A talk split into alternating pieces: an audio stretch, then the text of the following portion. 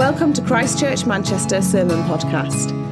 CCM is one church that meets every Sunday in various locations across Manchester.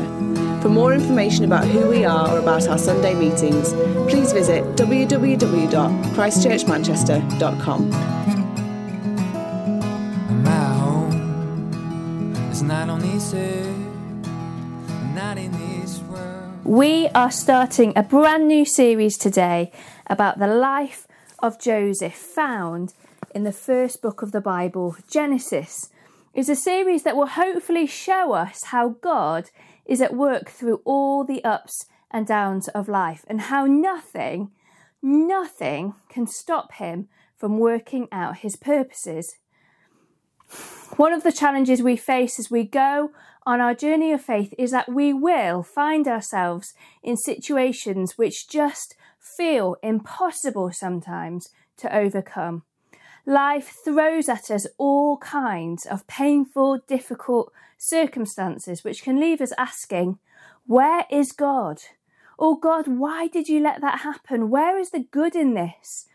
I went to a funeral this week of a lady who was not yet 40 who passed away completely unexpectedly. And I know that there are many people in this church who are grieving right now. And I think it's okay to acknowledge that when life is tough, we can feel like we have more questions than answers. The Psalms are filled with people crying out to God, asking Him, why?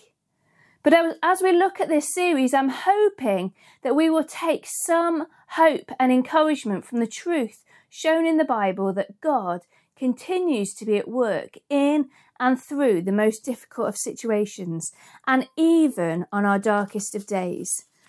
Before we get into the beginning of the story, I thought it might be helpful to have a quick overview look at the story in Genesis. So, turn to the screen and we'll watch this brilliant video put together by the Bible Project. If you are listening online, you can find this video at www.bibleproject.com forward slash explore forward slash video forward slash Torah Genesis 2.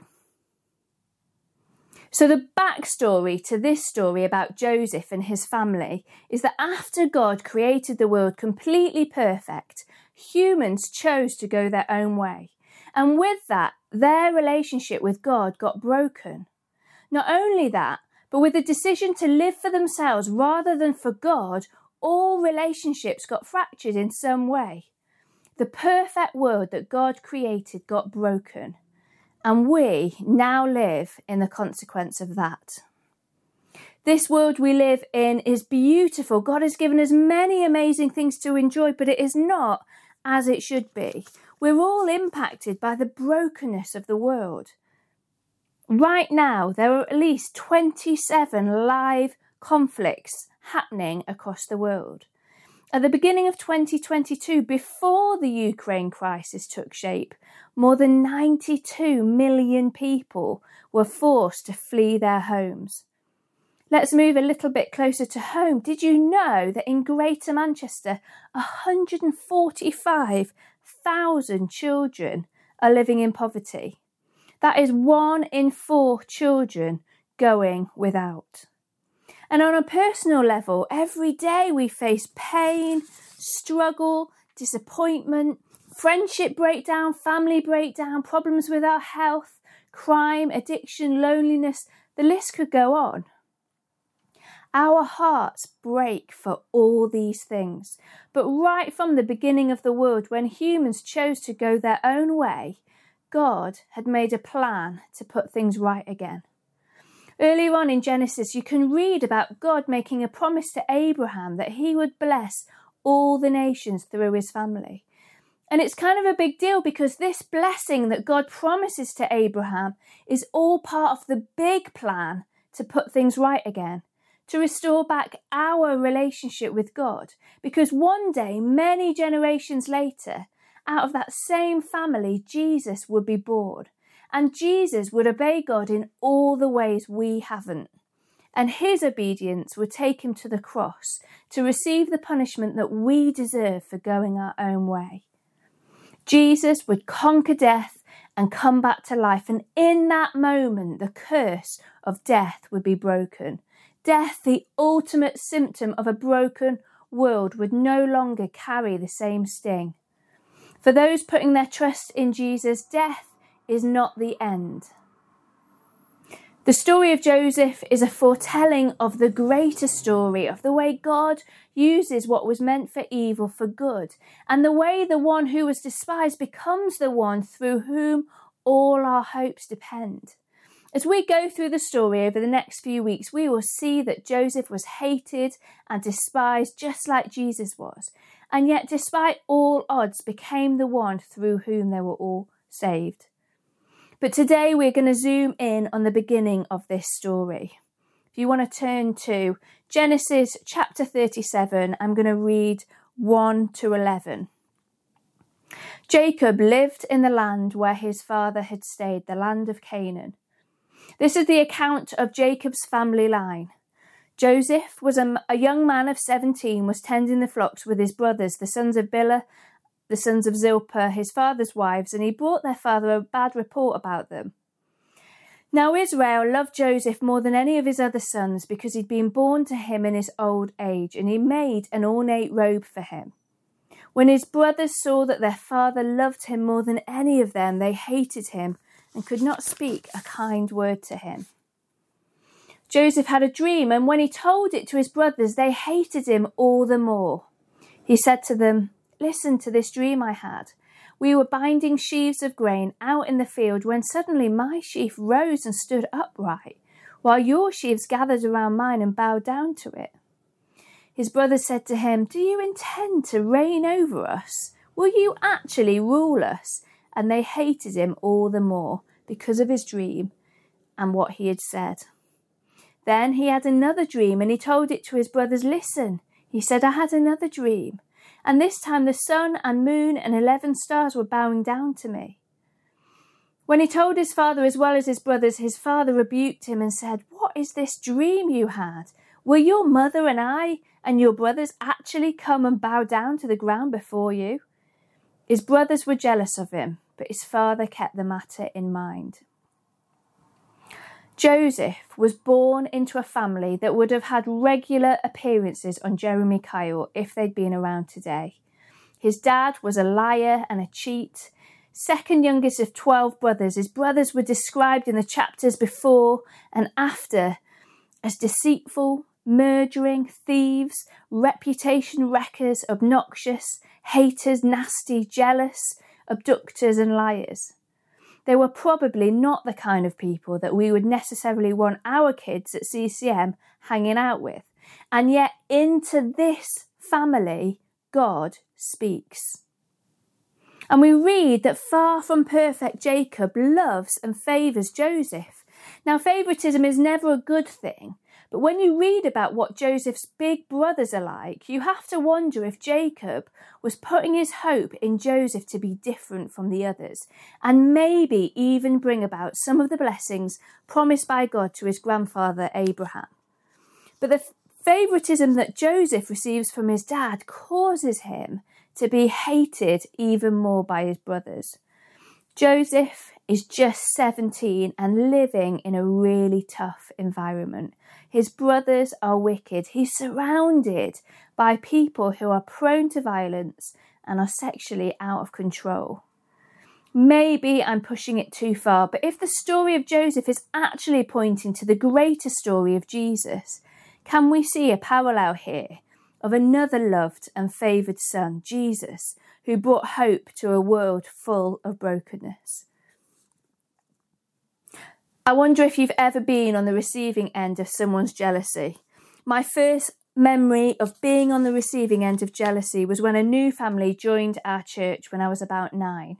In that family was Grace, who was the year above me at school. Grace was beautiful and fun, and I loved hanging out with her. But my long term friend Emma, who I continued to hang out with every Friday after school, couldn't cope with my new friendship with Grace. Emma would stop speaking to me for weeks and sometimes months on end. I remember clearly one time I rang up, up um, Emma on her house phone, 49825, and her mum answered the phone and called Emma to come and speak to me. But instead of hearing Emma's voice, there was silence. Maureen, Emma's mum, eventually came back on the phone and told me apologetically that Emma was refusing to speak to me. Now, this is a petty little example of something that we see happening in friendships with kids all the time, but the reality is jealousy can have devastating consequences in relationships. And for Joseph, the jealousy of his brothers, um, how, how his brothers felt, led him to be being hated by them. Joseph must have felt incredibly lonely growing up in that household. Now, you may not have 10 brothers who hate you. You may not have been given a Technicolor dream coat, but I wonder if there are people here who look at their families and think, how could God ever use us to bring about his purposes? I wonder if there are certain people in your family who you've just written off as lost causes. Maybe you have prayed and prayed and God just doesn't seem to hear. I hope this story encourages you because in the middle of this very messy family, God speaks. He works through the terrible and evil decisions of this family and uses it for his good. And this is still true today. Romans 8:28 says, "And we know that in all things God works for the good of those who love him, who have been called according to his purpose. In all things, God works for the good. Whatever difficult dynamics may be present in our own families, this does not put God off. God enters into our mess. This is the story of Jesus. God incarnate enters into our mess. And on an individual level, God enters into our messy hearts. Romans 5 8 says, But God demonstrates his own love for us in this. While we were still sinners, Christ died for us.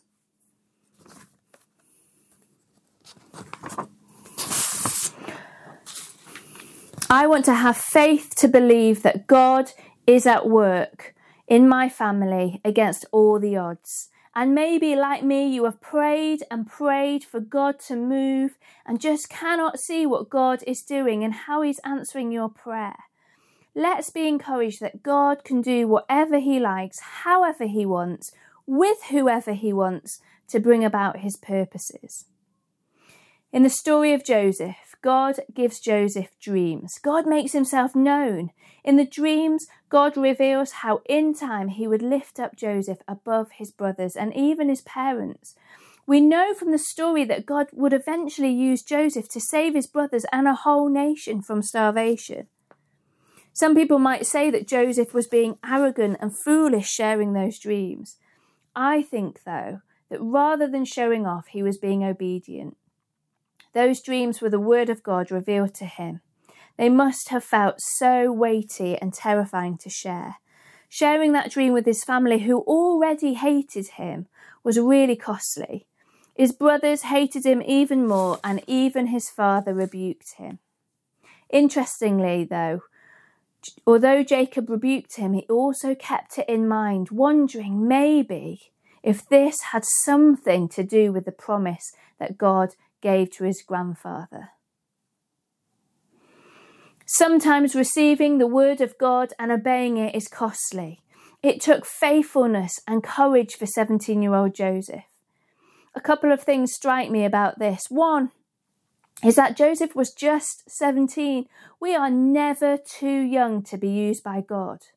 God still speaks, He still gives dreams, He still uses us, His people, to bring about His purposes. Last week, after Sam's preach about sharing Jesus with those around us, I love to hear about Anna and Josiah's response to that preach. Josiah, who's just 13, went on a prayer drive with his mum around Denton on Sunday afternoon, praying for friends and neighbours and his old primary school. Josiah then felt led to go and pray for a particular friend of theirs. So they knocked on and, t- and told her that they'd felt God prompt them to pray for her. It turned out that in the last half an hour, something had happened that had really shaken and frightened her. But Josiah and Anna were able to pray and chat and encourage their friend. What an encouragement that is to our hearts. God loves to use our brave steps of faith. I'm quite sure that Anna and Josiah didn't feel like ninja followers of Jesus that day. And I'm quite sure that when Joseph shared the word of God with his family, he didn't feel like a ninja God follower. Matt Chandler said in a preach that I listened to recently that the biblical, historical reality of our faith is that the spread of the good news of Jesus across the globe has happened through imperfect, broken Christians in ordinary neighbourhoods living faithful lives, praying and sharing the gospel with neighbour and friend, and seeing the world turned on its head. Any other version of our faith that says you have to attain to some level of perfection before God, before God can use you, is not biblical or historical. God uses broken people in messy families to fulfill his purposes.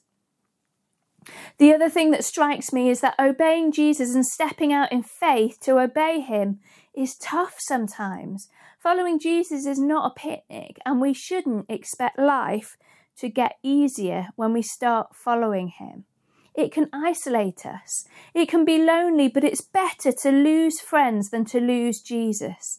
Speaking the truth of Jesus to the world is costly. But how else will people hear? The world needs us to speak the word of God with grace and face their foolish rejection and not to hide it so they can know the love of Jesus. Our lives are not easy. There will be times when we will ask God, Why did you allow such pain?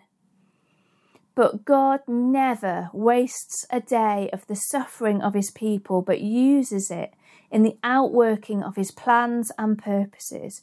God fulfills his purpose through the most painful things we face. What a redeemer!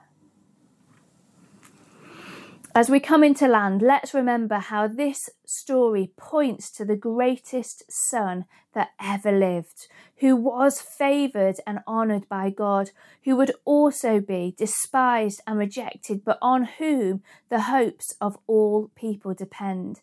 Joseph receives the word of God, but Jesus is the word of God. Jesus enters the dysfunctional family called humanity and he pours out his love. He makes a way through what seems to be impossible, even death, bringing hope and freedom, forgiveness and transformation. As we end, I'd love you to turn into groups of three or four and simply bring names of people or situations that just seem completely impossible for you. Let's pray to the God of the impossible to pour out his spirit and power on those people, and then we will come back together and worship our God of the impossible. Father God, we lift up every situation and circumstance and person who we love that just just seems too impossible, too hard for you. God, we recognize that you are the king of the universe. You are Lord of all. You see straight into hearts. You know exactly what is going on and you can do anything. And God, we pray that you would move, move in these people's lives that we are bringing to you. God, would you pour out your spirit and and make a way where where there just where it just seems impossible. Please make a way lord. Thank you for what you are doing. Thank you for the encouragement we uh, see all around us as you are at work. God we we long for more. Have your way in our lives. Have your way in the lives of those people that we are thinking about this morning. Amen